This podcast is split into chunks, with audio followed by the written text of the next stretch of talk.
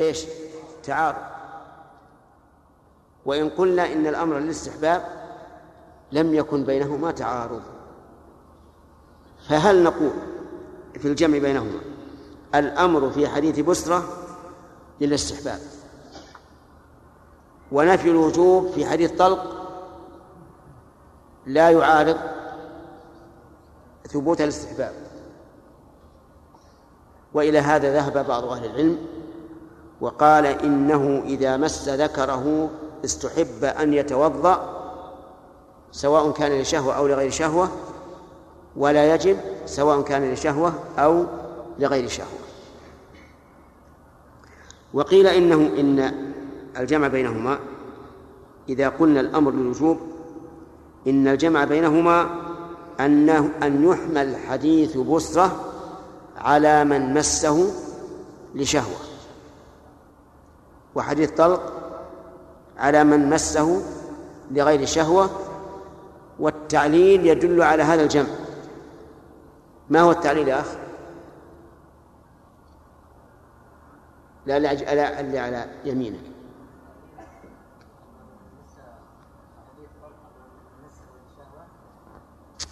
لا لا لا التعليل في الحديث. يبدو أن قلبك غير حاضر. أجب. صح ولا غير صحيح؟ نعم. صحيح؟ لا ما هو حاضر. نعم. لقوله إنما هو بضعة منك فيكون إن مسه لشهوة فقد مسه لا على أنه بضعة فيكون فيجب عليه. الوضوء وإذا كان لغير شهوة لم يجب. لكن إذا قلنا لا يجب ألا يمكن أن نقول يستحب الجواب بلى. نقول إنه يستحب. فإذا قال قائل كيف تقولون إنه يستحب وأنتم لو أن أحدا سألكم عن شخص مس أذنه أيستحب أن يتوضأ؟ قلنا لا. إذا لماذا؟ نقول احتياطا. لأن هذا أعني مس الذكر ورد فيه الأمر بالوضوء بخلاف مس الأذن. وعلى هذا فيكون خلاصة القول إن مسه لشهوة إيش؟ وجب عليه الوضوء. وإن مسه لغير شهوة لا يجب لم يجب عليه الوضوء لكن يستحب احتياطا. وحينئذ نكون جمعنا بين الحديثين ولا نحتاج إلى الترجيح لأن ابن المديني رحمه الله يرى أنه أرجح من حديث بصرة والبخاري يقول إن إنه إن حديث بصرة أصح شيء في هذا الباب. ولا يخفى أن البخاري رحمه الله قد اطلع على حديث بصرة على حديث طلق. لا يخفى عليه. ولكنه يرى أن هذا أصح شيء في هذا الباب. ونقول لا حاجة إلى الترجيح ما دام الجمع ممكنا. طيب بقي علينا. مس الأنثيين. هل ينقض الوضوء؟ الجواب لا. حتى وإن كان لشهوة فإنه لا ينتقض الوضوء لا ينقض الوضوء. أيضا من مس ذكر غيره فهل ينتقض وضوءه؟ نقول ظاهر الحديث لا. وظاهره ولو لشهوة كما لو مست المرأة ذكر زوجها لشهوة. لكن هنا ينبغي الوضوء. مسألة لو أن المرأة توضي طفلها الصغير يعني قصد بالوضوء يعني تطهره من النجاسة وتمس ذكره. هل ينتقض وضوءها؟ لا ينتقض لأنها قطعا لم تمسه لشهوة ثم هي مست ذكر ابنها فلا يدخل في هذا الحديث. أيضا مسألة لو أنه مس الدبر فهل ينتقض وضوءه؟ لا ينتقض وضوءه لكن في حديث في بعض ألفاظ الحديث من مس فرجه وعلى هذا اللفظ نقول إنه يستحب الوضوء من ذلك ولا يجب وعن عائشة رضي الله عنها أن رسول الله صلى الله عليه وسلم قال من أصابه قيء أو رعاة أو قلس أو مذي فلينصرف فليتوضأ ثم ليبني على صلاته وهو في ذلك لا يتكلم. أخرجه ابن ماجه وضعفه أحمد وغيره. أولا نسأل لماذا أتى المؤلف بهذا الحديث مع أنه ضعيف مخالف للأصول. نقول أتى به رحمه الله ليبين حاله حال هذا الحديث وأنه ضعيف ولأن بعض العلماء أخذ به. فأتى به ليبين مرتبة هذا الحديث وحاله وأن من أخذ به فهو قد بنى على حكم على حديث ضعيف. فلنشرحه أولا. بعد ذلك نشرحه. من أصابه قيء القيء خروج المعدة خروج الطعام أو الشراب من المعدة. أو رعاف خروج الدم من الأنف. أو قلس خروج الطعام أو الشراب من من المعدة لكن ملء الفم فقط. يعني ما هو كثير. أو مذي هو الماء الذي يخرج عند الشهوة. وسبق الكلام عليه. فلينصرف من أي شيء؟ من المسجد لكن الحديث الآن فلينصرف من الصلاة. قال فلينصرف فليتوضأ. ثم ليبني على صلاته. فهذا الرجل أصيب بهذه الأشياء وهو يصلي نقول انصرف توض وابني على صلاتك ولكن لا تتكلم. لأنك لو تكلمت بطلت الصلاة. لكن هذا الحديث كما قال ابن حجر رحمه الله ضعفه أحمد. عندي ضعفه الشافعي والدار قطني لأن رفعه إلى النبي صلى الله عليه وسلم غلط والصواب إرساله. هذا الحديث ضعيف من حيث السند. هو أيضا ضعيف من حيث المتن لأنه مخالف لأصول الشريعة. فإذا قلنا إن هذه الأشياء الأربعة إنها نواقض الوضوء. فكيف يصح البناء بناء آخر الصلاة على أولها مع وجود مع وجود ناقض هذا لا يمكن. والرسول عليه الصلاة والسلام قال في الحديث الأول حديث أبي هريرة إنه إذا سمع صوتا أو وجد ريحا آه، ماذا يجب؟ يجب أن ينصرف ويتوضأ. فيكون هذا الحديث مخالفا له. ثانيا من منكراته هذا الحديث أنه قال ثم نعم. وهو في ذلك لا يتكلم. فيقال سبحان الله الحدث لا يبطئ الصلاة والكلام يبطل أيهما أهون؟ الكلام أهون. ولهذا لو تكلم الإنسان جاهلا في صلاته أو ناسيا فصلاته صحيحة. لكن لو أحدث ناسيا بطل الصلاة. على كل حال هذا الحديث لا يصح. وإذا لم يصح لم يبن عليه حكم. فلنرجع إلى هذه الأشياء. القي هل ينقض الوضوء؟ الصواب لا. لا ينقض الوضوء. قل أو كثر. وذلك لعدم الدليل الصحيح على نقض الوضوء به. ولا فرق بين أن يتقيأ الشيء وهو بحاله. يعني تو الآن أكل أو شرب وخرج تقيأ والطعام لم يتغير والشراب لم يتغير أو كان قد تغير بأن أخذ مدة ثم تقيأ فإنه لا ينتقض الوضوء لا القليل ولا الكثير ولا المتغير ولا غير المتغير. طيب الرعاف مثله. نقول لا ينقض الوضوء حتى ولو كثر. فإن قال قائل أليس جاء في الحديث أن الرجل إذا أحدث في صلاته خرج من الصلاة ووضع يده على أنفه كأنه أرعى كأنه أرعى؟ ألا يدل يرحمك الله ألا يدل هذا على نقض الوضوء بالرعاف؟ فالجواب لا. لكن من المعلوم أن الإنسان إذا أرعف وهو يصلي فإنه لا يتمكن من, من, إتمام الصلاة. وحينئذ لا بد أن يخرج لأنه لا يمكنه إتمام الصلاة على الوجه المطلوب مع وجود الرعاة. وإذا كان الإنسان نهي أن يصلي وهو يدافع الأخبتين فكذلك هنا سوف ينشغل. طيب القلس نقول إذا لم إذا لم ينقض القيء فالقلس من باب أولى. المذي المذي ينقض الوضوء لحديث علي بن أبي طالب رضي الله عنه. توضأ وانضح فرجك فهو ناقض للوضوء.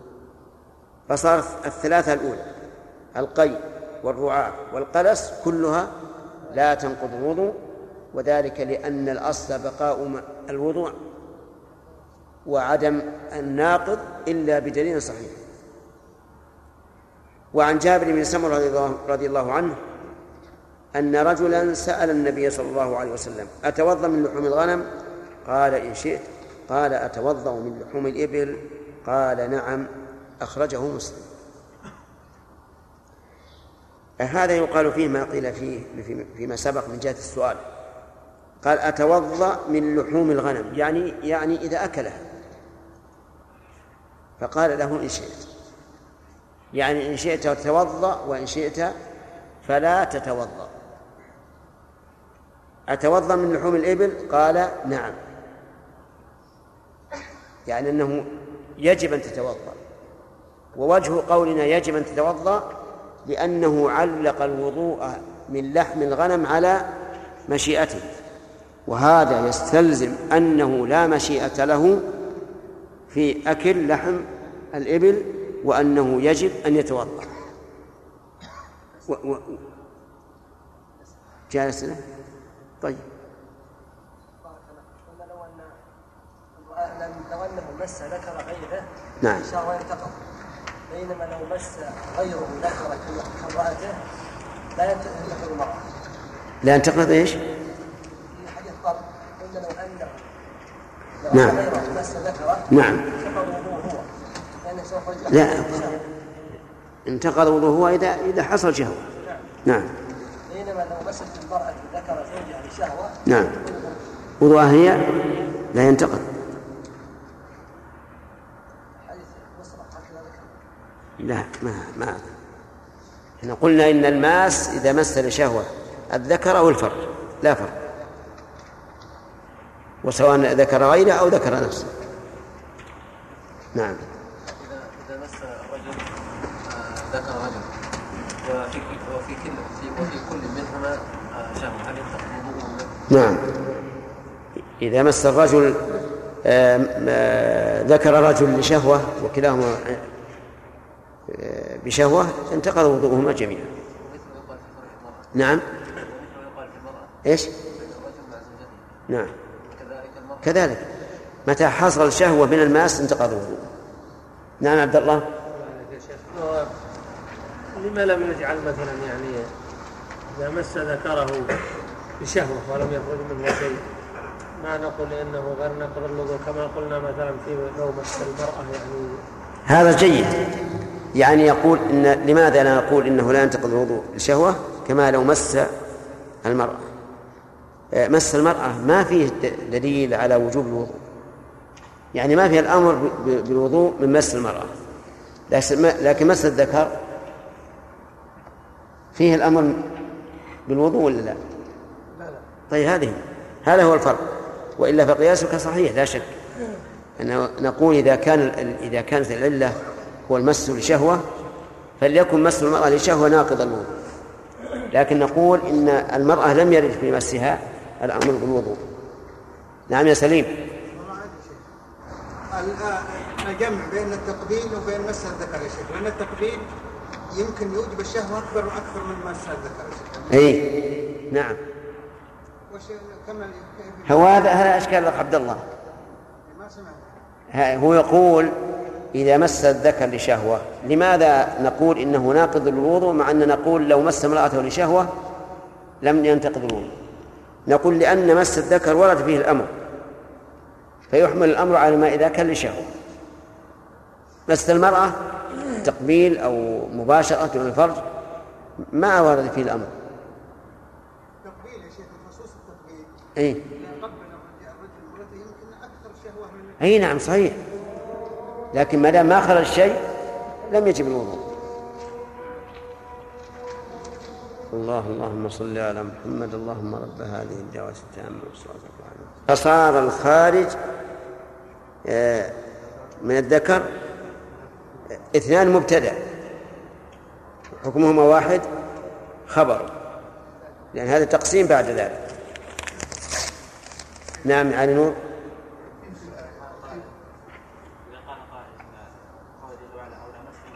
إيش؟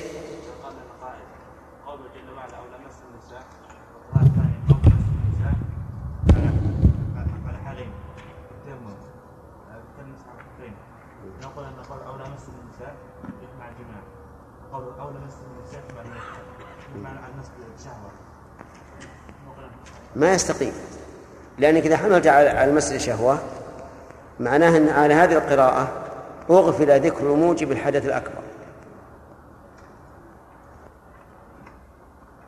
واضح؟ الآية وين؟ نعم أي صحيح فيها آيتين يا أيها الذين آمنوا إذا إذا نكحتم المؤمنات ثم طلقتموهن من قبل أن تمسوهن. آية ثانية وإن طلقتموهن من قبل أن تمسوهن وقد بلغ نرجع إلى ال- ما هو الأصل؟ عدم النقض ونستريح الحمد لله. لأن الله لم يوجب علينا إلا ما علمنا أو غلب على ظننا أن الله أوجبه الصواب أنه لا فرق بين باطن الكف وظاهر الكف. نعم. انتهى إيه. نعم. إيش؟ اي.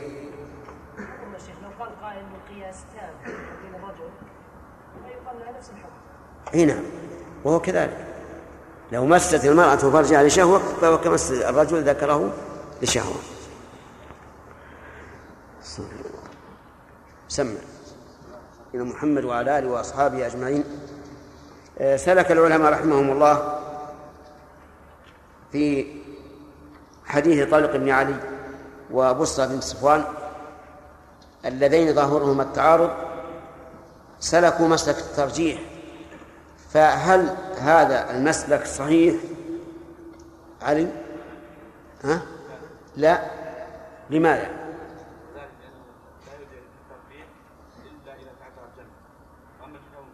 نعم. لأنه لا يصار إلى الترجيح إلا إذا تعذر الجمع والجمع هنا ممكن. طيب كيف إمكان الجمع؟ صالح؟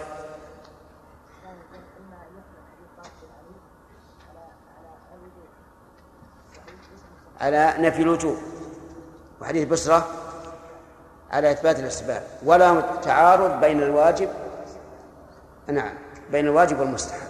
طيب أو يحمل حديث الإسراء على من مسه شهوة فكان مخالفا لبقية لمس بقية الأعضاء ويحمل حديث قلب على من مسه مسا مشابها لمس بقية الأعضاء أي بدون شهوة. أحسنت. أو يحمل حديث طلق بن علي على من مسه لغير شهوة لأن النبي صلى الله عليه وسلم قاسه على بقية الأعضاء فقال إنما هو بضعة منك ويحمل حديث بسرة على ما إذا- كان لشهوة. وهذا أيضا جمع حسن يدل عليه التعليل في حديث طلق وهذا أقرب الأقوال. ولكن مع ذلك إذا قلنا لا يجب الوضوء في فيما إذا مسه لغير شهوة نقول ينبغي أن يتوضأ إبراء للذمة وخروجا من الخلاف. حديث عائشة رضي الله عنها ذكره المؤلف وقال إنه ضعفه أحمد وغيره.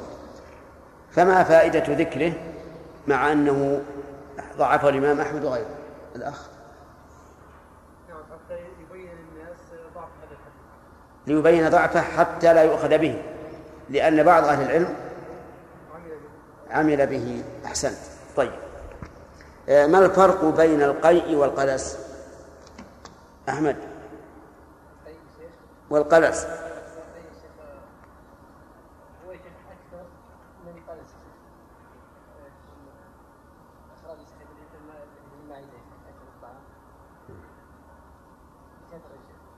يعني أن القلس من ملء الفم فأقل والقي أكثر من ذلك. طيب. هل قال أحد بأن القيء والرعاف ينقض الوضوء قليل كثيره دون قليله؟ محمد شراف نعم قال بذلك فقهاء الحنابلة رحمهم الله. والقول الراجح أنه لا ينقض الوضوء لا قليله ولا كثيره المذي حجاج. ها. ينقض الوضوء؟ إي نعم. ينقض الوضوء. الدليل؟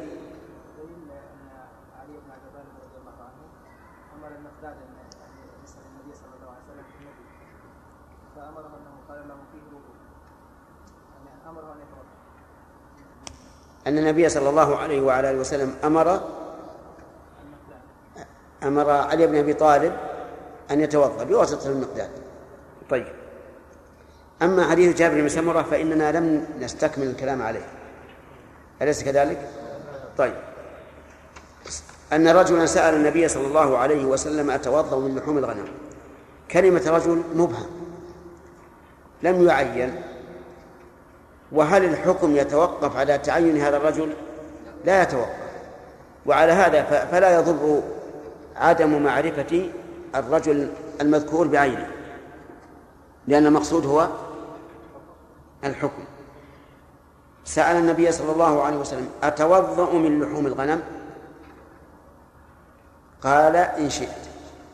يعني إن شئت فتوضأ وإن شئت فلا تتوضأ. وهذا يدل على أن من الأعمال ما يجوز فعله ولكن لا يسن لكن إن فعله الإنسان فلا حرج عليه.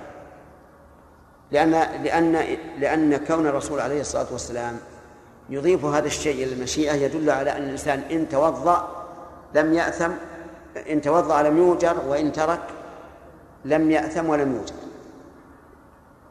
قال إن شئت. قال أتوضأ من لحوم الإبل؟ قال نعم. نعم يعني توضأ. فقوله من لحوم ولحوم. يشمل كل ما يحمله قدم ورجل الحيوان. فإنه يسمى لحما. فيدخل فيه لحم القلب والكبد والكرش والأمعاء. وكل ما يسمى وكل ما شمله آه، جلد هذه البهيمة فإنه داخل.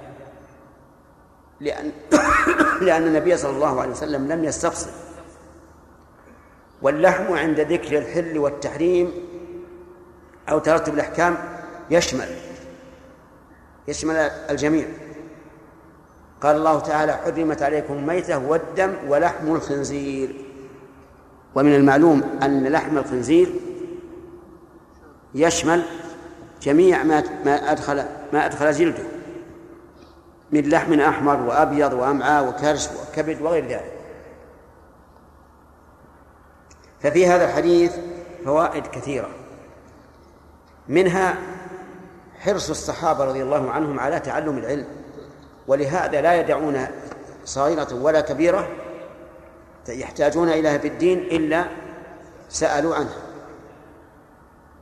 ومن تتبع الأسئلة الواردة من الصحابة عن النبي عليه الصلاة والسلام تبين له أن قول بعض الجهال إن الصحابة رضي الله عنهم لم يتعمقوا في العلم ولا في السؤال عنه قول باطل لكنهم لم يتعمقوا التعمق المتأخرين الذين يضربون الأمثال ويصورون الصور البعيدة الوقوع بل الممتنعة الوقوع.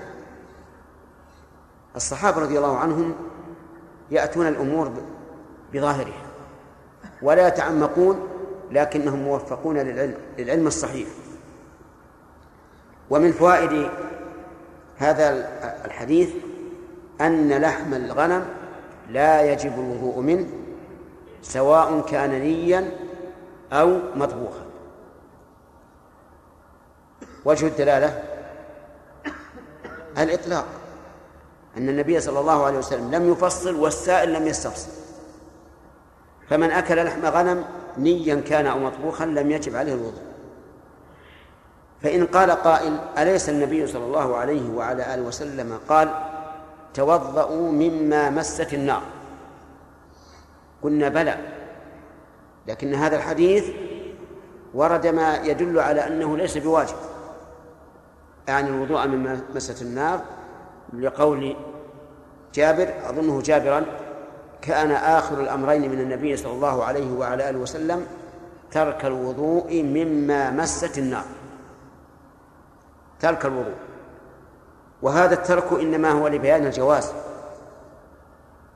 وعليه فيكون قوله إن شئت عاما للحم المطبوخ واللحم الني. ومن فوائد هذا الحديث إثبات المشيئة للعبد وأن العبد له مشيئة تامة لقوله إن شئت.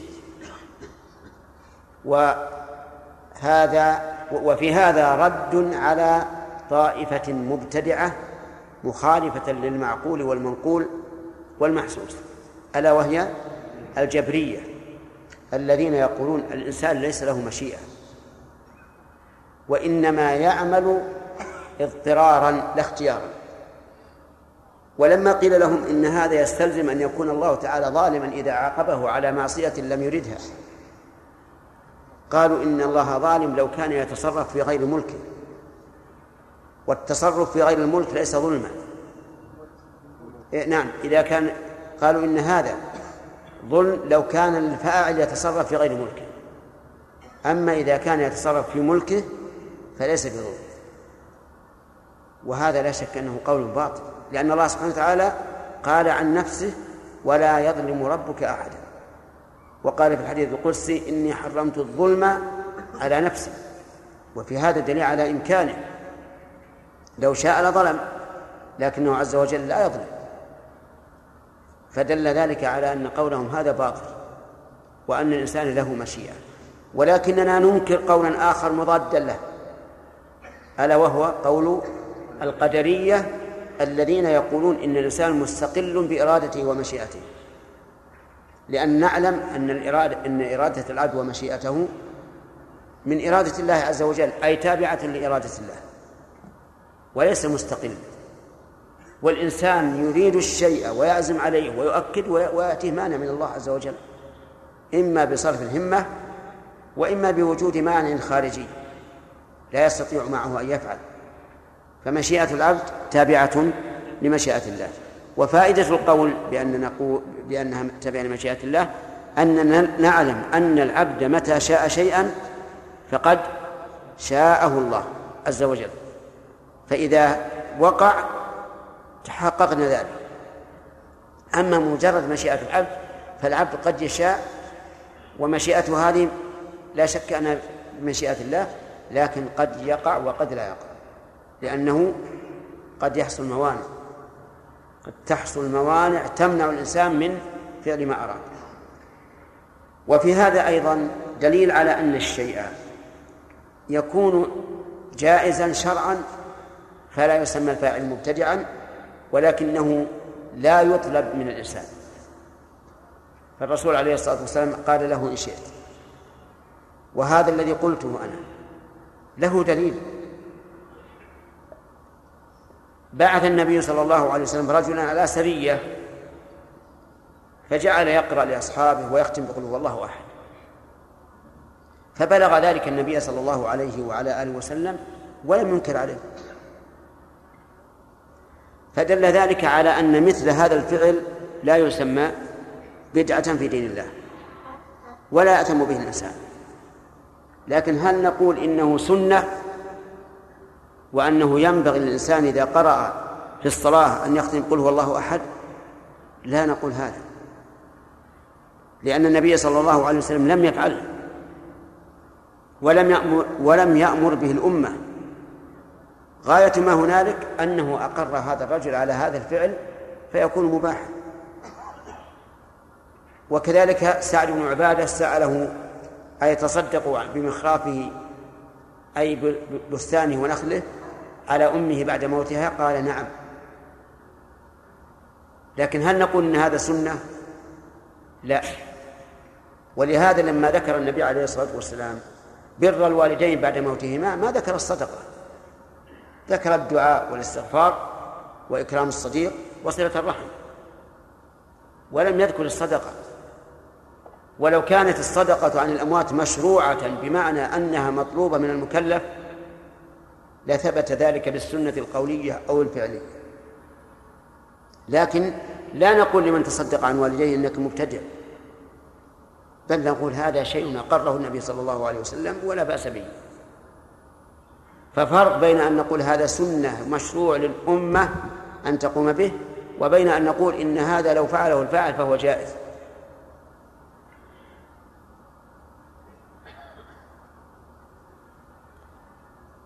إذا نأخذ من هذا الحديث ومن أحاديث أخرى ما قررناه الآن. ومن فوائد هذا هذا الحديث وجوب الوضوء من لحم الإبل. لقوله نعم. فإن قال قائل إن قول الرسول عليه الصلاة والسلام نعم تعطي الرخصة من وضوء الإبل. لأن الرجل سأل أتوضأ؟ قال نعم. يعني ما في بأس. أليس كذلك؟ متأكدون؟ نعم. هذا مقتضى اللفظ لو قدرناه منفصلا عن الأول. أتوضأ من لحوم الإبل؟ قال نعم. يعني ما في مانع. لكن إذا قارنا قوله نعم بقوله في لحم الغنم إن شئت دل ذلك على أن المعنى أنه ليس راجعا إلى مشيئتك بل يجب أن تتوضأ. وهو كذلك. ويؤيده أمر النبي صلى الله عليه وسلم بالوضوء من لحم الإبل. فقد أمر بالوضوء من لحم الإبل. فإذا اجتمع هذا وهذا علمنا أنه أي لحم الإبل ناقض للوضوء وأن من أكل وجب عليه الوضوء. يبقى النظر هل هذا يشمل النية والمطبوخ؟ الجواب نعم. يشمل النية والمطبوخ. فإذا قال قائل هذا الحديث منسوخ. بحديث جابر كان آخر الأمرين ترك الوضوء مما مست النار. قلنا سبحان الله. النسخ لا يمكن أن يقال إلا بشرطين. العلم بالتاريخ وتعذر الجمع. وهنا لا علم لنا بالتاريخ ولا يتعذر الجمع. لأن الأول ترك الوضوء من مسجد النار ناسخ لقوله توضؤوا مما مست النار. هذا هو الذي يقابل هذا. وكلمة مست النار يشمل اللحم لحم الإبل والغنم والبقر والطيور بل والخبز. لكن الله خفف والحمد لله على الأمة ونسخ هذا هذا. أما أن ينسخ شيئا خاصا فهذا ليس بصواب.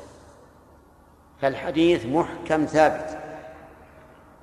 فإن قال قائل لحم اللحم هل يشمل اللحم الأحمر والأبيض والأسود كالكبد وغير ذلك؟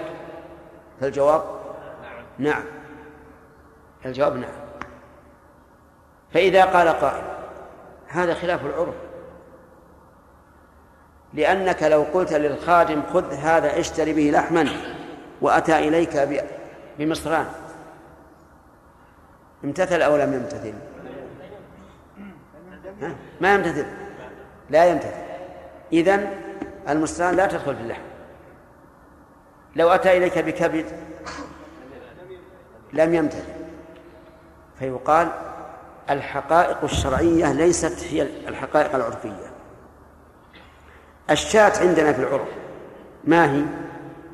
الأنثى من الضأن وفي الشرع تشمل الأنثى من الضأن والمعز والذكر من الضأن والمعز. ففرق بين الحقائق الشرعية وإيش؟ والعرفية. فرق بينهما. والشارع يحمل كلامه على الحقائق الشرعية. لأنه يتكلم بلسان الشارع فيكون شاملا. ثم نقول هل تقولون إن لحم الخنزير في قوله ولحم الخنزير خاصا خاص باللحم الأحمر؟ فسيقولون لا عام. نقول هذا أيضا مثله هذا مثله عام. ولا ولا, ولا فرق. ثالثا نقول لا يوجد في الشريعة الإسلامية حيوان تتبعض أحكامه بحسب أجزائه. أبدا. هذا وجد في الشريعة اليهودية حرم الله علينا سبحانه وتعالى بعض الحيوان بعض أجزاء الحيوان. لظلمهم. فبظلم من الذين هادوا حرمنا عليهم طيبات أحلت لهم وبصدهم عن سبيل الله كثيرا وبين ذلك في قوله وعلى الذين هادوا حرمنا كل ذي ظفر. هذه واضحة حرم كل الحيوان. ومن البقر والغنم حرمنا عليهم إيش؟ شحومهما. إلا ما حملت ظهورهما أو الحوايا أو ما اختلط بعض فهذا حيوان واحد اختلفت أحكامه بحسب أجزائه. لكن الشريعة الإسلامية لا يمكن. فلو قلنا بما قال به بعض العلماء رحمهم الله إنه لا ينقض من لحم الإبل إلا اللحم اللحم الأحمر. لازم من ذلك تباعد الأحكام في حيوان واحد. فهذا إذا أكل من من الكبد نقول توضأ صلي بلا وضوء ما دمت على وضوءك الأول. والثاني الذي أكل من اللحم الأحمر توضأ. وهو حيوان واحد. يسقى بماء واحد ويتغذى بغذاء واحد. فلا فرق. فإن قال قائل يلزم على على قياسكم يلزم على قياسكم هذا على لحم الخنزير أن توجبوا الوضوء من المرق ومن اللبن. فالجواب التزم بهذا بعض العلماء وقال يجب الوضوء من مرق لحم الإبل ومن ألبان الإبل. وهذا اللزوم يدفع الاعتراض الذي اعترضه اعترض به من؟ منع القياس على لحم الخنزير.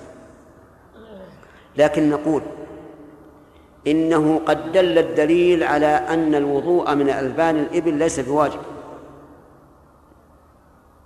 في قصة العرانيين الذين اجتووا المدينة وأصابهم من مرض مرض فأمرهم النبي صلى الله عليه وسلم أن يلحقوا بإبل الصدقة ويشربوا من ألبانها وأبوالها ولم يقل توضؤوا مع أن المقام يقتضي أن يقوله لو كان الوضوء واجبا إذ أنهم قوم جهال في الشريعة يحتاجون إلى بيان.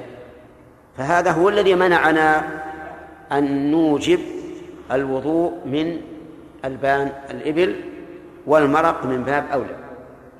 لا يجب. فإن قال قائل إذا أكل شيئا يسيرا إذا أكل شيئا يسيرا كرأس العصفور مثلا يتوضأ أو لا؟ يتوضأ. نعم يتوضأ. هل يمكن أن نقول إذا أكل ما يفطر به الصائم توضأ؟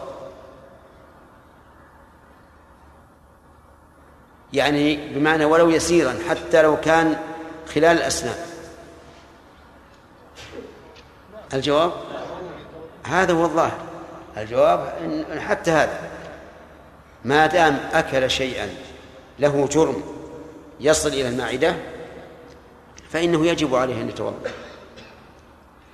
فإن قال قائل فهمنا الحكم وسلمنا ورضينا وقلنا لله تعالى أن يحكم بما شاء.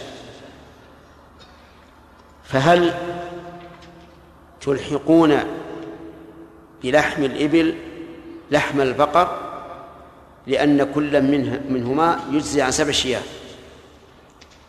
فالجواب لا. لا نلحقه به. لأن هذا حكم خاص في في الإبل. فلا نلحق البقر بذلك. طيب هل تلحقون بذلك اللحم الحرام كما لو اضطر الإنسان إلى أكل لحم الخنزير فأكل؟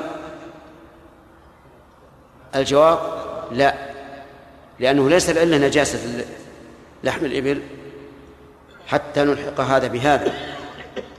فإن قال قائل ما العلة إذن؟ نقول عندنا علة لا أحد ينكرها. وهي أن هذا حكم رسول الله عليه الصلاة والسلام. هذه هي العلة. حكم الرسول صلى الله عليه وسلم هو العلة وهو الحكمة. ولهذا استدلت عائشة رضي الله عنها بهذا الدليل نفسه حين سألتها المرأة ما بال الحائض تقضي الصوم ولا تقضي الصلاة؟ قالت كان يصيبنا ذلك فنؤمر بقضاء الصوم ولا نؤمر بقضاء الصلاة.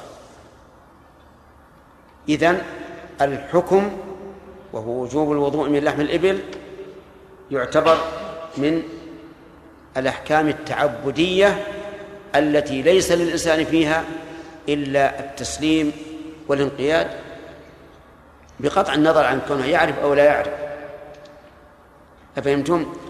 مع أن بعض العلماء رحمهم الله أراد أن يستنبط علة هي في الحقيقة عميقة فقال إنه ثبت أن أن الإبل خلقت من الشياطين. خلقت من الشياطين. يعني أن طبيعتها الشيطنة وليس المعنى أن الشيطان أب لها أو أم لها لا. كقوله خلق الإنسان من عجل المعنى أن طبيعته العجلة هذا أيضا مثل خلقت الإبل من الشياطين يعني أنها طبيعتها الشيطنة وصاحبها يكون عنده الفخر والخيلاء. كما قال النبي عليه الصلاة والسلام الفخر والخيلاء في الفدادين أصحاب الإبل. هذا هذا الذي هذه الطبيعة التي فيها قد توجب للإنسان أن يكتسب من هذا. يكتسب من هذا الفخر والعلو والزهو. والماء يبرد الجسم ويخفف الحرارة. ولهذا أمر الإنسان إذا غضب أمر أن يتوضأ لإطفاء حرارة الغضب. فإن كانت العلة هذه فهذه العلة تعتبر كسبا وإن لم تكن إياها فالعلة أمر النبي صلى الله عليه وعلى آله وسلم. نعم.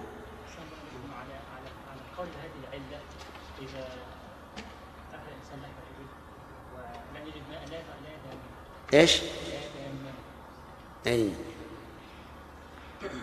لا إذا قلنا انه ناقض للوضوء إذا قلنا في وإن تخلفت العلة في بعض الأشياء ما يهم. فإذا لم يجد ماء وجب عليه ان يتيمم وما يدرينا لعل التيمم الذي يفعله الإنسان تعبد الله يطفئ حرارة هذه. نعم. الاحاديث التي وردت فيها إثبات عمل ليس بسنة كما أنه ليس ببدعة. هل لو فعله الإنسان يتاب عليه ويأخذ الأجر المترتب عليه؟ أنا أرى أن اتباع السنة أولى. اتباع السنة مهما كان أفضل من كل شيء. فإذا علمنا أن بعض الصحابة أذن لهم الرسول عليه الصلاة والسلام في فعله لكن هو نفسه لم يفعل ما نجعل السنة. نقول غالب ما هناك أنك لا تأثم. نعم إذا كان الحامل شيئا آخر كما جرى للصحابي اللي قال إنها صفة الرحمن فأحب أن أن أقرأها يكون مثابا من هذه الناحية. نعم.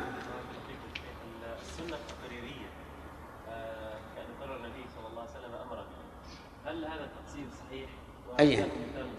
أيها يعني أهل العلم أو بعضهم كان يقسم السنة النبوية إلى ثلاثة قولية وفعلية وتقريرية. صحيح. فما هو المثال الصحيح للسنة التقريرية؟ حيث أن يعني كثير من قالت المرأة لما قال أين الله قالت في السماء. قال اعتقها فإنها مؤمنة. هذه سنة إقرارية. لكن هذا الإقرار إقرار هؤلاء الذي ضربنا أمثالهم هذا إقرار تخالف السنة العملية. والسنة العملية أقوى من السنة الإقرارية. يعني لولا هذا لولا أن الفعل الرسول يخالف هذا لقلنا هو سنة. أم يا سليم. الصحابي اللي اللي يقرأ قل هو الله أحد بكل بكل آخر الصلاة. يا شيخ الصحابة يعملون للثواب يعملون إيش؟ الثواب نعم. دون الاعتقاد نعم الناس اليوم أكثر ما يكون ينظرون الاعتقاد دون الثواب ولو بعض الناس لو لو يقتدي بهذا الصحابي. يمكن يتخذها يتخذها السنة هو. يتخذها بنوع السنة أي نعم. صحيح. صحيح. نعم. نعم. الاستدلال به على ان المواظبه بما فعله النبي صلى الله عليه وسلم والمواظبه عليه لا باس به أن إيش ان المواظبه الشيء أو الفعل الذي لم يواظب عليه النبي صلى الله عليه وسلم لا باس به العلماء يقولون ليس بسنة. العلماء يقولون ليس بسنة. ولهذا قالوا لا يسن أن يقرأ الإنسان إذا زلت بركعتين. لأن فعل الرسول عليه الصلاة والسلام ليس عن قصد. إذ لو كان عن قصد لكانت سنة راتبة. كما راتب على قراءة سبح والغاشية في الجمعة أو أو الجمعة والمنافقين وعلى ألف لام تنزيل السجدة وهل أتى في فجر الجمعة. ذكر هذا المحقق آه، ابن عيد آه، ابن دقيق العيد رحمه الله ونقله الناس عنه راضين به. وهذا لا شك أن الإنسان إذا تأمله وجده عين الصواب. يعني كون الرسول يفعل شيئا لا ندري أنس ان فعله آه، لتتأسى به الامه مرة واحدة. ما نقول إن هذا سنة وأنه ينبغي للإنسان أن يفعل هذا. لأنه لو كان الرسول يقصد هذه هذه السورة بعينها لواظب عليه. صحيح أنا أعطيكم قاعدة حتى لا يذهب الوهم. إذا فعل الرسول شيئا ودار الأمر بين أن يكون ناسيا أو مشرعا فما الأصل؟ الأصل التشريع. الأصل التشريع لا شك. نعم. إيش؟ قلنا إيش؟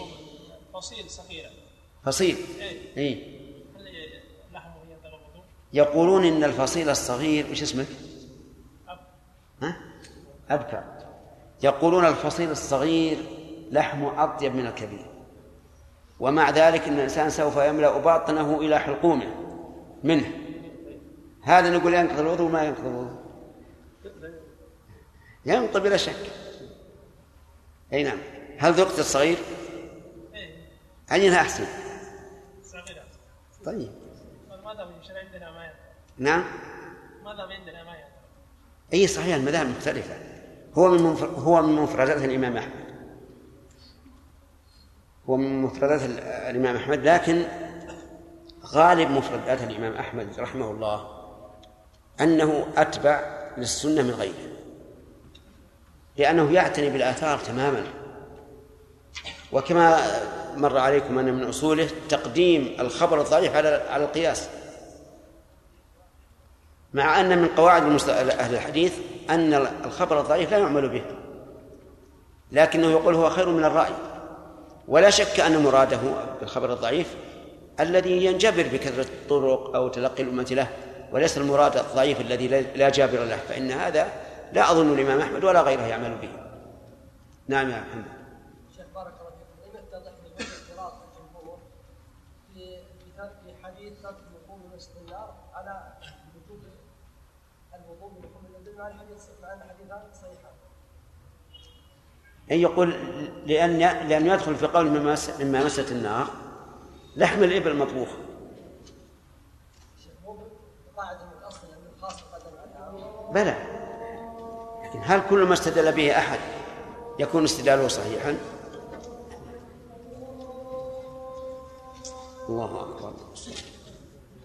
آت محمدا الوسيلة والفضيلة وبعثه مقاما محمودا الذي وعدته انك الميعاد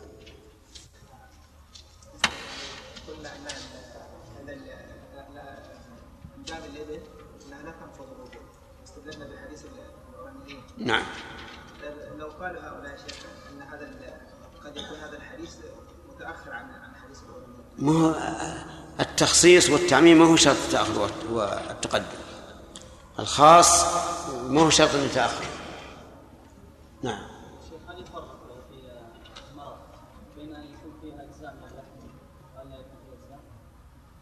شيخ نعم؟ ما يحتاج تفصيل. هذا يقول هل يفرق بين المرق الذي فيه لحم والذي ليس فيه لحم؟ يعني هذا بيشرب مرق ومعه لحم يقول ما انتقض وضوء. كذا حتى الأجزاء اليسيره ما دام قلنا لكم حتى الخلال خلال الأسنان ينقض الوضوء هذا من باب أولى. فجري. إيش؟ إيش؟ ضيقه؟ ضيقه؟ شلون ضيقه؟ آه أنا عارف لو قلت الريق عرفته. ها إيش هو؟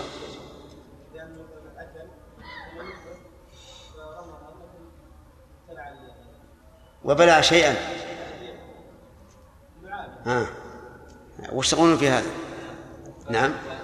يعني يقول هذا مضغ اللحمة تماما. كل طعم اللحمة صار في فمه. فقيل له إن اللحم إبل فلفظها. ثم بلع ما آه، روحه في الواقع. ينتقد الوضوء ولا لا؟ الظاهر لا ينتقد. الظاهر لا ينتقد. نعم. كالمرق.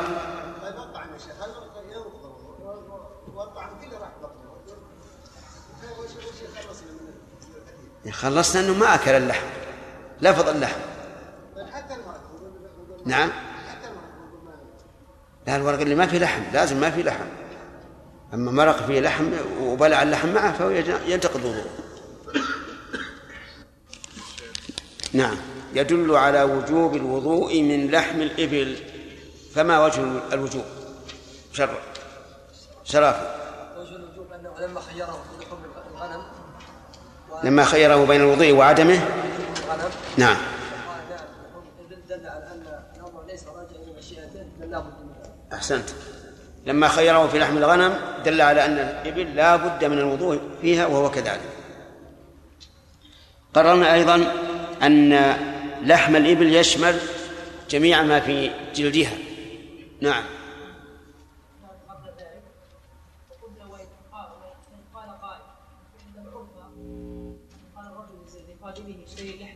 لا لا ما هو هذا إيراد على على قررنا ذلك لأن اللحم إذا أطلق يشمل جميع ما في البهيمة. تمام.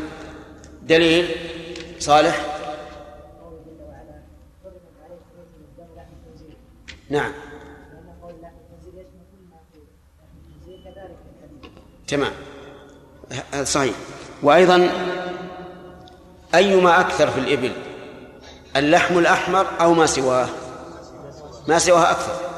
فكيف يعلق الحكم على الأقل دون الأكثر؟ وبينا لكم أن بعض أهل العلم رحمهم الله يعلقون الأحكام بالأقل دون الأكثر فيما دل عليه الحديث وأن هذه طريقة ليست بصحيحة. وقد مر علينا الكلام عليها في كتاب اقتضاء الصراط المستقيم. وذكرنا مثالا لهذا من مات وعليه صيام صام عنه وليه حيث حمله بعض العلماء على صيام النذر. ومع أن صيام النذر بالنسبة لصيام رمضان قليل. طيب. أوردنا على هذا أنه إذا كان كذلك لزم أن يكون مرقه أي مرق لحم الإبل ناقضا للوضوء. فما الجواب؟ نعم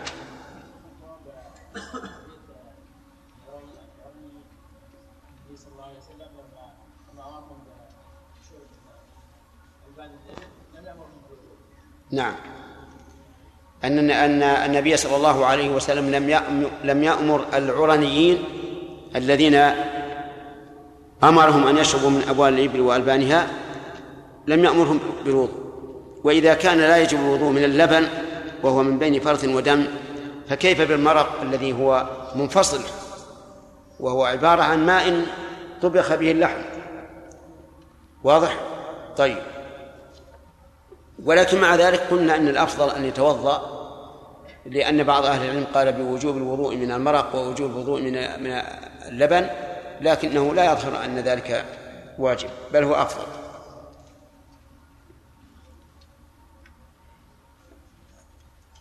هل يشمل اللحم النية والمطبوخ؟ محمود. يشملها؟ حتى النية؟ كيف عرفت ذلك؟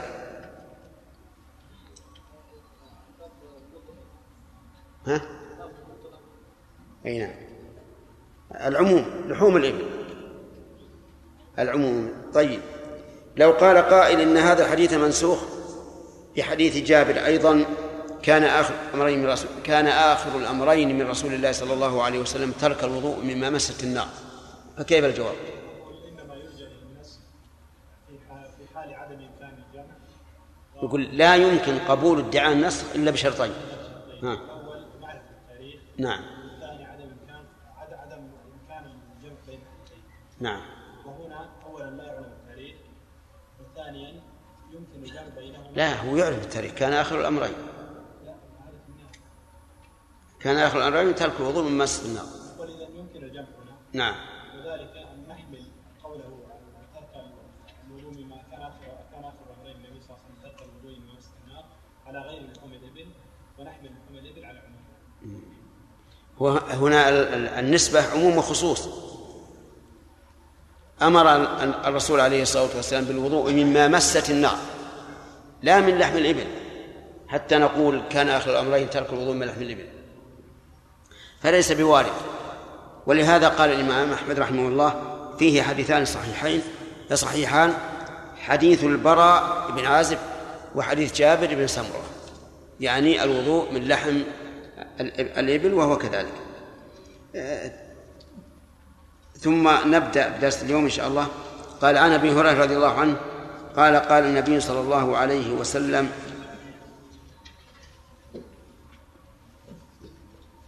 من غسل ميتا فليغتسل ومن حمله فليتوضأ. أخرجه أحمد والنسائي والترمذي وحسنه وقال أحمد رحمه الله لا يصح في هذا الباب شيء. سبق أننا أوردنا على المؤلف رحمه الله كيف يورد الأحاديث الضعيفة وهي لا يحتج بها. وبينا الجواب على هذا. نعم.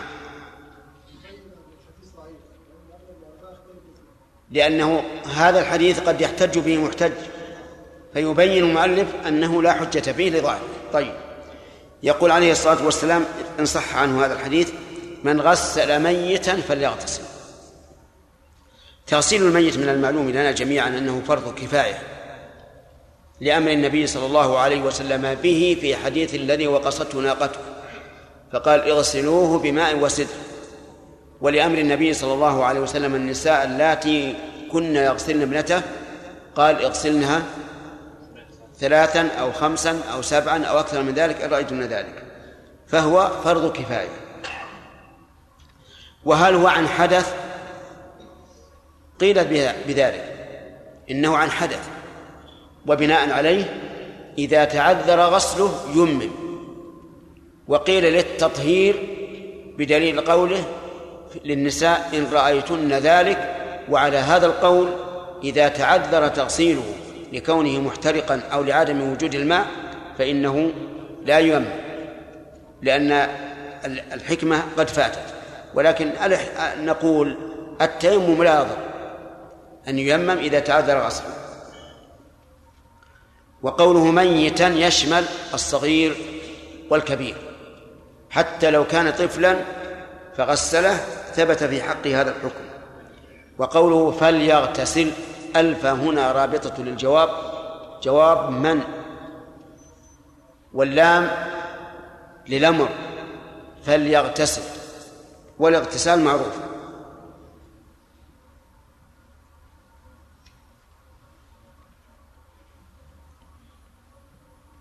وهو أعني الاغتسال أن يعم بدنه بالماء. بدنه كله بالماء. ومنه المضمضة والاستنشاق لأن الأنف والفم من من الوجه. ومن حمله فليتوضأ.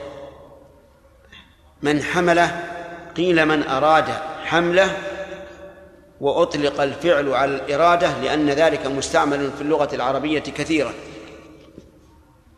مثل قوله تعالى يا أيها الذين آمنوا إذا قمتم إلى الصلاة. يعني أردتم القيام إليها. وكحديث أنس كان النبي صلى الله عليه وسلم إذا دخل الخلاء قال أعوذ بالله من الخبث والخبائث. وهذا كثير. فقيل من حمله أي من أراد حمله فليتوضأ. وذلك من أجل أن يكون متهيئا للصلاة عليه.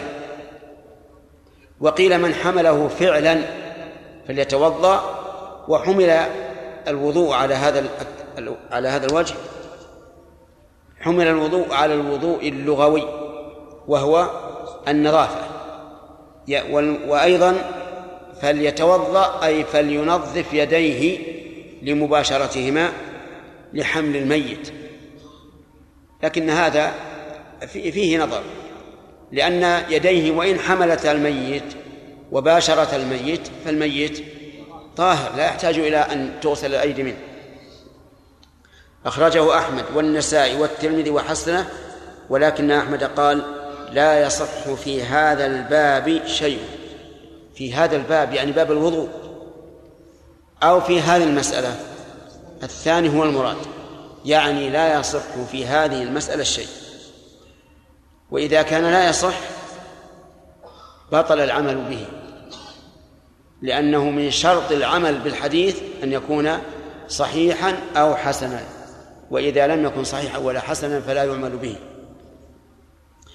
أما فوائد هذا الحديث ففيه وجوب الاغتسال على من غسل ميتا صغيرا كان أو كبيرا. لظاهر, الأمر في قوله فليغتسل. لكن نقل بعضهم الإجماع على أنه لا قائل بالوجوب. يعني أن العلماء أجمعوا على أنه ليس بواجب الاغتسال من تصير الميت. وعلى هذا فيكون إيش؟ يكون مستحبا وليس بواجب. لكن هل نقول هذا على تقدير صحة الحديث؟ أو نقول كما ذهب إليه صاحب النكت أن الحديث إذا كان ليس بحجة يعني ضعيف ما يصل إلى درجة الاحتياج فإنه يحمل الأمر فيه على الاحتياط والاستحباب. وإذا كان نهيا حمل على الكراهة احتياطا لاحتمال أن يكون حجة. ومن فوائد هذا الحديث مشروعية تغسيل الأموات. بقوله من غسل ميتا فليغتسل. واجب المشروعية أنه نعم من غسل ميتا فليغتسل. واجب المشروعية أنه رتب على هذا الاغتسال حكما شرعيا. ولو كان الاغتسال غير مشروع لم يترتب عليه شيء. ولكن من يباشر تغسيل الميت؟ الرجل يباشر تغسيل الرجال والمرأة تباشر تغسيل النساء إلا الزوجين. فإنهما لا بأس أن يغسل أحدهما الآخر وكذلك الرجل مع سريته لعموم قوله تعالى والذين هم لفروجهم حافظون إلا على أزواجهم أو ما ملكت أيمانهم. وذكر العلماء أن من دون السبع لا حكم لعورته فيغسله الرجال والنساء سواء كان ذكرا أم أنثى. ومن فوائد الحديث أنه ينبغي للإنسان الاستعداد لفعل العبادة قبل أن يباشرها. على التقدير الذي ذكرنا في قوله ومن حمله فليتوضأ. ومن فوائده وجوب الوضوء للصلاة على الميت. هذا التقدير الذي ذكرنا أن من حمله أي أراد حمله ليصلي عليه فليتوضأ.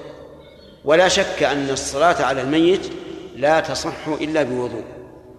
لقول النبي صلى الله عليه وعلى آله وسلم لا يقبل الله صلاة أحدكم إذا أحدث حتى يتوضأ. وعموم قوله لا صلاة بغير بغير طهور. وعن عبد الله بن أبي بكر رضي الله عنه أن في الكتاب إلى آخره ظاهر العبارة الموجودة عندي والظاهر أن, هذا خطأ من الطابع. عن عبد الله بن أبي بكر رضي الله عنه. ظاهرها أن هذا أبو بكر الصديق وليس كذلك. بل هذا عبد الله بن أبي بكر ابن محمد ابن عمرو بن حزم. وليس أبا بكر الصديق ما أدري هل النسخ كلها فيها رضي الله عنه.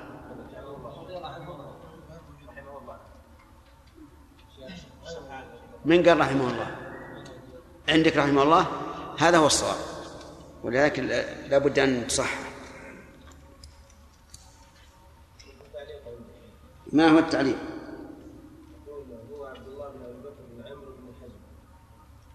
ابن محمد. لما معكم سبل السلام؟ ظاهر ابن محمد. ها؟ ابن محمد. طيب. ولأن لأن عمرو بن حزم جد أبيه. طيب. المهم. قال وعن عبد الله بن ابي بكر هو ابن أبي بكر الصديق. أمه وام اسماء واحدة. ما شاء الله.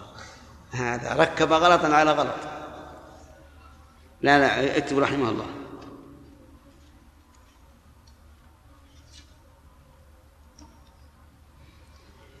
أن في الكتاب أن في الكتاب وعن عبد الله بن أبي بكر رحمه الله أن في الكتاب الذي كتبه رسول الله صلى الله عليه وسلم لعمرو بن حزم ألا يمس. عمرو بن حزم هو جد أبي عبد الله بن أبي بكر. هو جد أبيه. وهذا هو وجه الصلة في كونه نقل هذا الكتاب المكتوب لعمرو بن حزم. أن في الكتاب الذي كتبه رسول الله صلى الله عليه وعلى آله وسلم لعمرو بن حزم ألا يمس القرآن إلا طاهر. في الكتاب ألا يمس. يفهم من هذا التعبير أن الكتاب فيه أشياء غير هذا لأن قوله في الكتاب ألا يمس. إذن هناك مسائل أخرى في هذا الكتاب وهو كذلك. فيه مسائل كثيرة. وقد ذكره صاحب الإمام بكماله تاما. فيه مسائل كثيرة في الديات وفي الزكاة وفي غيرها. مسائل كثيرة ولهذا نقل هذا الحديث بالتواتر واشتهر بين العلماء وقبلوه وفرعوا عليه مسائل كثيرة. أن لا يمس القرآن إلا طاهر. المراد بالقرآن هنا ما كتب به القرآن يعني المصحف اللوح الأوراق الأحجار هذا هو المراد. ألا يمس القرآن لأنه ليس المراد القرآن الذي هو الكلام إذ أن الكلام لا لا يمس ولكنه يسمع. والمراد ما كتب به القرآن ما كتب فيه القرآن من أوراق وأحجار وغير ذلك. إلا طاهر إلا طاهر. كلمة طاهر. قال بعض أهل العلم أي إلا مؤمن. واستدل لهذا بقول النبي صلى الله عليه وسلم إن المؤمن لا ينجس. وإذا كان لم ينجس لزم أن يكون طاهرا. لأن النجاسة والطهارة شيئان متقابلان. وقال وقال بعض العلماء إلا طاهر أي إلا متوضئ. ويعني طاهرا من الحدث الأصغر والأكبر. واستدلوا بقول الله تبارك وتعالى لما ذكر الوضوء والغسل والتيمم قال ما يريد الله ليجعل عليكم من حرج ولكن يريد ليطهركم. فسمى الله الوضوء والغسل والتيمم لمن لم يستطع جعله تطهيرا. وقال تعالى ويسألونك عن المحيض قل هو أذن فاعتزلوا النساء في المحيض ولا تقربوهن حتى يطهرن فإذا تطهرن فأتوهن من حيث أمركم الله. وردوا على استدلال الآخرين فقالوا إنه لم يعهد في القرآن ولا في السنة أن يعبر عن المؤمن بالطاهر وإنما الطاهر وصف وليس يعبر عن به عنه. وفتش فتش هل يوجد في القرآن والسنة التعبير عن المتقين المؤمنين بالطاهرين؟ لا يوجد. لكن وصف المؤمن أنه لا ينجس فإذا كان كذلك فإنه لا يبعد فإنه يبعد جدا أن يراد بالطاهر هنا المؤمن. رواه مالك مرسلا ووصله النسائي وابن حبان وهو معلول.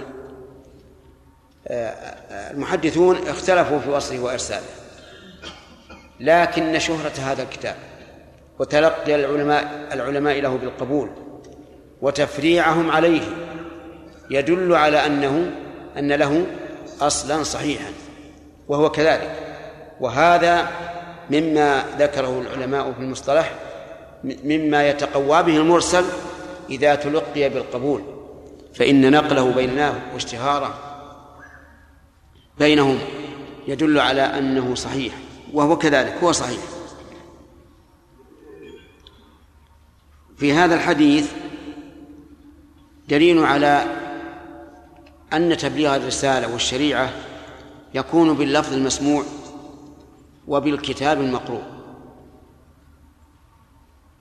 وجه الدلالة أن هذه طريق النبي صلى الله عليه وعلى آله وسلم. تارة يبلغ الرسالة بالقول وتارة بالكتابة ومن فوائده عظمة القرآن. وأنه يجب أن ننزه عن النجس سواء قلنا إنه من كان محدثا أو قلنا إنه من كان كافرا. ومن فوائد هذا الحديث وجوب الوضوء إلى مس المصحف. وجوب الوضوء لمس المصحف لقوله لا يمس القرآن إلا طاهر. هذا هو ما رجحناه أخيرا وإن كنا بالأول نميل إلى أن المراد بالطاهر المؤمن. لكن بعد التأمل تبين لي أن المراد بالطاهر الطاهر من الحدث. الأصغر والأكبر. وهل المراد أن لا يمس القرآن يعني القرآن الذي في الأوراق بمعنى لا يضع يده عليه أي على المكتوب دون ما كان من حواشيه وجوانبه؟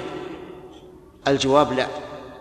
المراد أن لا يمس الذي كتب فيه القرآن كله. وعليه فإذا كتب القرآن بوسط الصفحة فجوانبها لا تمس لا يمسها المحدث.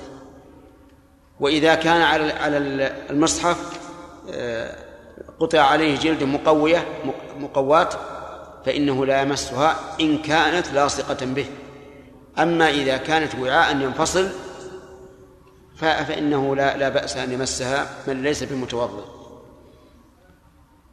ومن فوائد هذا الحديث أن المصحف لا يمسه إلا طاهر سواء كان صغيرا أم كبيرا. يعني فالصغير الذي بلغ سن التمييز لا يمس القرآن إلا إذا تطهر. وهذا هو ظاهر اللفظ. وقال بعض العلماء إنه يرخص للصغار في مسه عند الحاجة. فإن الصغار يعطون شيء من القرآن إما باللوح وإما بأوراق خاصة كأجزاء جزء عامة جزء تبارك ويشق أن نلزمهم بالوضوء. ولا شك أنه إذا كان هناك مشقة فإنه لا ينبغي إلزامه لأن من دون البلوغ قد رفع عنه القلم. لكن يؤمرون ولا يلزمون. فإن قال قائل ما تقولون في من استدل لهذا بقوله تعالى لا يمسه إلا المطهرون. قلنا لا دليل في الآية. ليس في الآية دليل. يتبين هذا بتلاوتها. إنه لقرآن كريم في كتاب مكنون لا يمسه إلا المطهرون. فالضمير هنا يعود إلى أقرب مذكور وهو الكتاب المكنون. وإن كان القول بأنه يعود إلى القرآن من حيث إن السياق في القرآن والحكم على القرآن لكن يضعفه قوله إلا المطهرون وهي اسم مفعول. ولو كان المراد إلا من تطهر لقال إلا المطهرون أي المتطهرون. فالآية ليس فيها دين على ذلك. لكن بعض العلماء استنبط وقال إنه إذا كان لا يمس الكتاب المكنون إلا الملائكة المطهرون فكذلك أيضا المصحف الذي فيه القرآن الكريم. ولكننا لسنا بحاجة إلى هذا الاستنباط الذي قد يبدو بعيدا إذ أن لدينا لفظ الحديث لا يمس القرآن إلا إلا طاهر. وعن عائشة رضي الله عنها قالت كان رسول الله صلى الله عليه وعلى آله وسلم يذكر الله على كل أحيانه رواه مسلم وعلقه البخاري. كان النبي يذكر. ذكر العلماء في أصول الفقه أن كان إذا كان خبرها مضارعا فإنها تدل على الدوام غالبا وليس دائما. تدل على الدوام غالبا. كان يفعل يعني باستمرار وهذا على إيش؟ على الغالب وليس على الدائم. والدليل على أنه على الغالب أنه ثبت في السنة أن النبي صلى الله عليه وسلم كان يقرأ في صلاة الجمعة بسبح والغاشية. وجاء اللفظ الآخر كان يقرأ في صلاة الجمعة بالجمعة والمنافقين. فلو قلنا إن كان تدل على الدوام دائما لكان في الحديثين تعارض وتناقض. لكن نقول إنها تدل على الدوام غالبا لا دائما إذا كتب على السبورة آية نعم. نعم. إي نعم. الظاهر أنها تأخذ حكم المصحف. مثل اللوح إذا كتب على السبورة القرآن فإنها لا تمس إلا بطهارة. ولكن هذا المسألة ما في أشكال. إذا كان الرجل يدرس صبيانا فالعصا معه دائما. يستطيع أن يمس بالعصا. لكن إذا كان يريد أن يكتب. إذا كتب مثلا إذا جاء نصر الله والفتح. الآن ثبت أنه أنه قرآن مكتوب. وهو الآن في أثناء الكتابة. هل نقول ارفع يدك عن السبورة؟ فيه حرج في الحقيقة. وأريد بذلك من ليس على وضوء فيها حرج. ومشقة. فأنا أتوقف في هذا.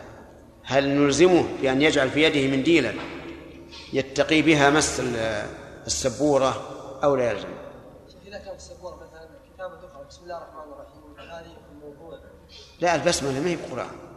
البسملة ذكر. الشيخ تأخذ حكم التفسير إذا كان التفسير أكثر من القرآن أي نعم إذا كان تفسير لا بأس. لكن أحيانا يكتبون الآية وحدها ويفسرها المدرس أقصد لو كان مثلا في السبورة كتابة أخرى مو مقصود التفسير آه يعني مكتوب في جانب منها غير القرآن. فهنا على العبرة بالأكثر. نعم. بارك الله فيكم. هل سرية الرجل تغسله إذا مات قياسا على الزوجة؟ هكذا قال الفقهاء. هكذا قال الفقهاء وفي هذا في هذا نظر. لكن الدرس ذكرناه استطرادا وإلا من المعلوم أن الم... أن السيد إذا مات انتقل ملكه. إلى من؟ إلى الورثة ولا علاقة له بها بخلاف الزوجة. الزوجية الزوجة تبقى أحكام النكاح عليها العدة والإحلال ولا ولا يحل لأحد خطبتها وما أشبه ذلك. نعم. للنفساء نعم. ها؟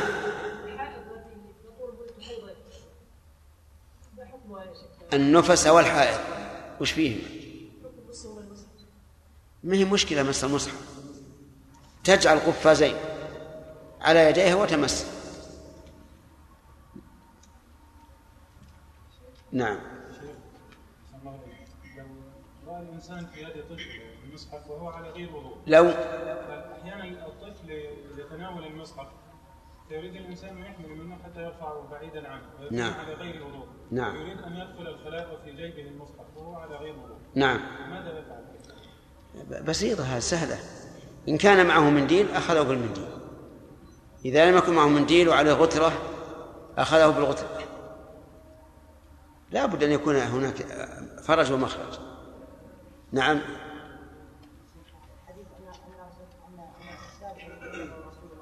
نعم.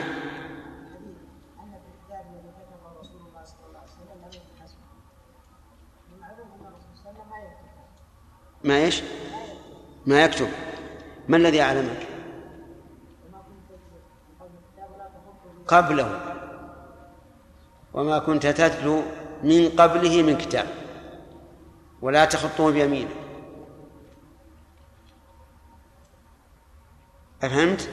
لكن مع ذلك أنا أوافقك أن الرسول ما يكتب إلا يسيرا. ولكنه كتب أي أمر من يكتب. ودائما يطلق الفعل على السيد والرئيس وال- والأمير ويراد به إيش؟ الأمر ألم تسمع أنهم يقولون إن عمرو بن ع- بن العاص بنى مدينة الفسطاط ها أي أمر ببنائها نعم.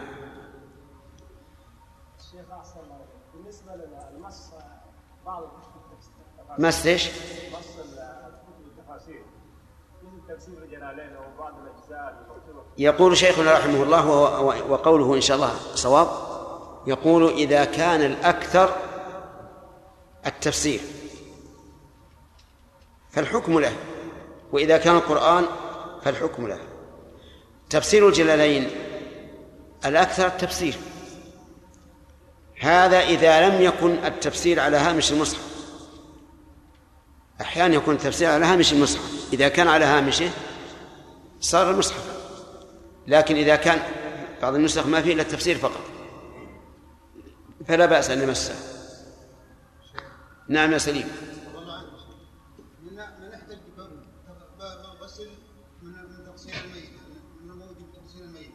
نعم. الرسول صلى الله عليه وسلم جعل الامر اوامر واجد على حكم الغسل ولا ولا ولا سمعت ان انها للغسل ان يغسل المغسل كيف؟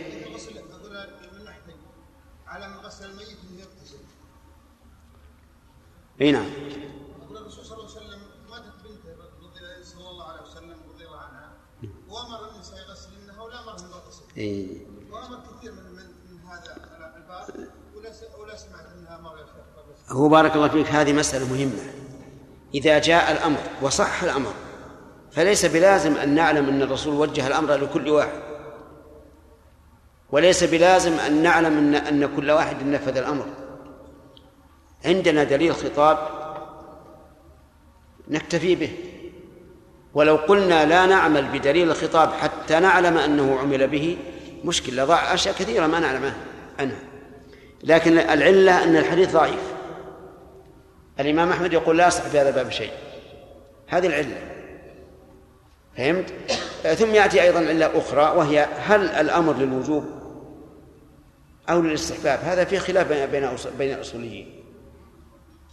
لكن انتبهوا لل- للنقطة اللي ذكر آه، سليم. مثلا الرسول عليه الصلاة والسلام قال لمغسلات ابنته اغسلنها ثلاثا سبع ولم أذكر فإذا فرغتن فاغتسلن وقال للذي وقص وقال في الذي وقصت ناقته اغسلوه بماء وسدر ولم يقل اغتسلوا. وهذا في حجة الوداع. إذا لو ثبت هذا الحديث قلنا ما ليس بلازم أنه يأمرهم. لو قلنا أنه يجب إذا أمر الرسول بأمر أن يأمر به كل واحد لشق هذا. ولا ولم نتمكن والأصل في المأمورات أنها معمول بها وأن المنهيات متروكة. لكن لضعف هذا الحديث لا نستطيع أن نلزم عباد الله بشيء فيه احتمال. رأينا إن إن اغتسل فهو أفضل. إن اغتسل فهو أفضل. الله أكبر. النهي الوارد في حديث عمرو بن حزم لا طاهر يدل على وجوب الوضوء الحديث فيه ما فيه كل نخفف هذا الامر فنقول بالاستحباب نعم هذا تمام. يعني حسب القاعدة اللي ذكرها صاحب النكت صاحب الفروع في النكت. لكن نقول ما دام هذا الحديث تلقي بالقبول واشتهر وعمل به الناس فيما ورد فيه هذا يدل على أنه صحيح. ولهذا قال بعض العلماء شهرته تغني عن إسناده. نعم. نعم.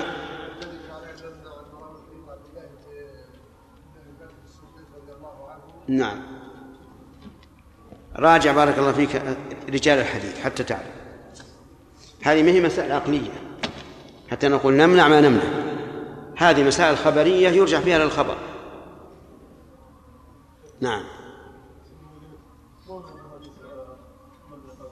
نعم.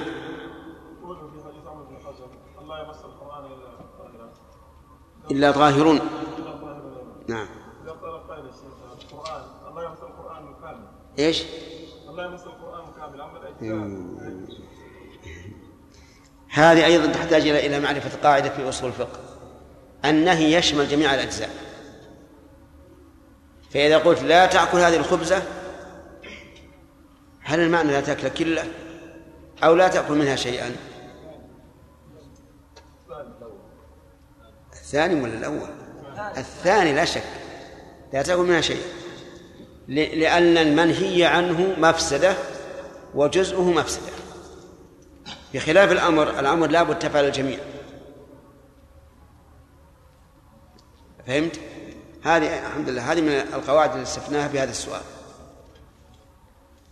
النهي يتعلق بالأجزاء كما يتعلق بالكل والأمر يتعلق بالكل. لكن الأمر الحمد لله يخففه اتقوا الله ما استطعتم فما لا يستطاع لا لا يجب. خطأ. تسميع طيب. لما على نبينا محمد وعلى آله وأصحابه ومن تبعهم بإحسان إلى يوم الدين.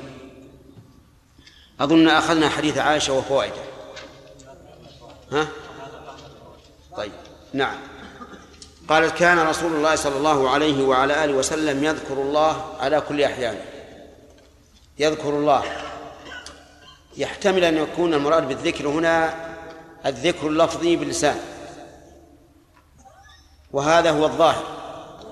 يعني أن يقول لا إله إلا الله. ويحتمل أن يكون عاما لذكر القلب والجوارح واللسان. لأن الذكر يكون بالقلب ويكون باللسان ويكون بالجوارح. الذكر بالقلب هو تذكر الله عز وجل وعظمته ورجاؤه وخوفه وخشيته ومحبته وتعظيمه وما أشبه ذلك. هذا ذكر الله بالقلب. وذكر الله باللسان التسبيح والتكبير والتهليل وما أشبه ذلك. وهو بالمعنى العام يشمل كل قول يقرب إلى الله عز وجل. والذكر الله بالجوارح كالركوع والسجود والقيام والقعود في الصلاة والمشي في الدعوة إلى الله وغير ذلك. فالذكر إذن يكون متعلق بالقلب واللسان والجوارح. والذي يظهر من حديث عائشة أن مرادها ما يتعلق باللسان. ما يتعلق باللسان أي أن الرسول عليه الصلاة والسلام يذكر الله دائما. وقولها على كل أحيانه يعني على كل حين يمر به وهو بمعنى قولها وهو بمعنى قول القائل على كل أحواله يعني قائما وقاعدا وعلى جنب. كما قال الله تبارك وتعالى الذين يذكرون الله قياما وقعودا وعلى جنوبهم.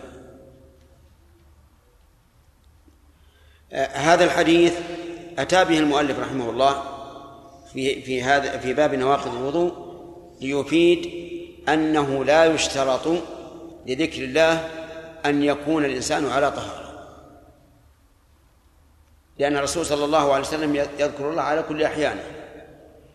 فأما قول النبي صلى الله عليه وسلم للرجل الذي سلم عليه ولم يرد عليه السلام حتى تيمم ثم رد عليه السلام وقال إني أحببت أن لا أذكر الله إلا على طهر فهذا من باب الاستحباب وليس من باب الواجب.